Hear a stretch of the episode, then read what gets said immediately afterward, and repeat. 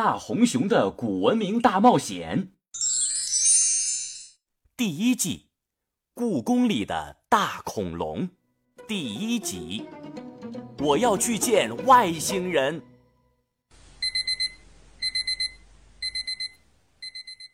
伴随着闹铃声，9岁的男孩迪迦噌地从床上坐了起来。他以最快的速度穿好衣服，以最快的速度刷好牙，洗好脸。迪迦的异常举动令在厨房做饭的妈妈都大感诧异。迪迦，你怎么起床了？这才6点半啊。哎呀，知道。迪迦迅速背起书包，又从桌上抓了一张面包片和一个刚煮熟的茶叶蛋。今天是周日，不用上学。老妈，我明白。那你起那么早干嘛去？我今天要去见外星人。啊，外星人？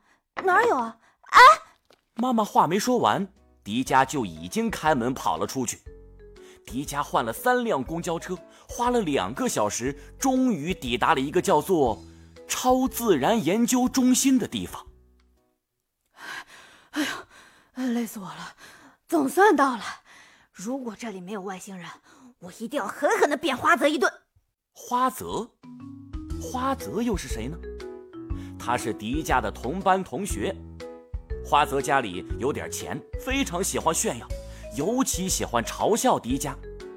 不过周5放学之前，花泽却在教室里发出了一个邀请。同学们静一静，嘿嘿，星期日我要带你们去一个研究外星人的科学实验室。谁去的话，今天找我报名哦，坐我家的100万跑车过去，那地方远，名额有限哦。迪迦一听到有外星人，立马兴奋了起来。啊，真有外星人！我报名！啊，迪迦，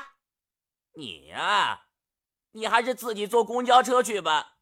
同学们，改变一下规则，明天我家的车只能坐女同学，男同学们麻烦你们就自己去吧。你抠门儿！正因为这样，迪迦才破天荒地在周日里没睡懒觉，一大早就来到了花泽说的地方。一辆帅气的超级跑车猛地停在了迪迦的面前，右边的车门一打开，花泽走了下来。花泽特意穿了一身帅气的西服，还特意给自己的头发打了发胶，特别臭美。嗨，迪迦 ，How are you? Fine, thank you, and you? 哎，等等，怎么就你自己？其他人呢？哎。竟然没有一个女同学报名，难道我花泽的魅力从此凋零了吗？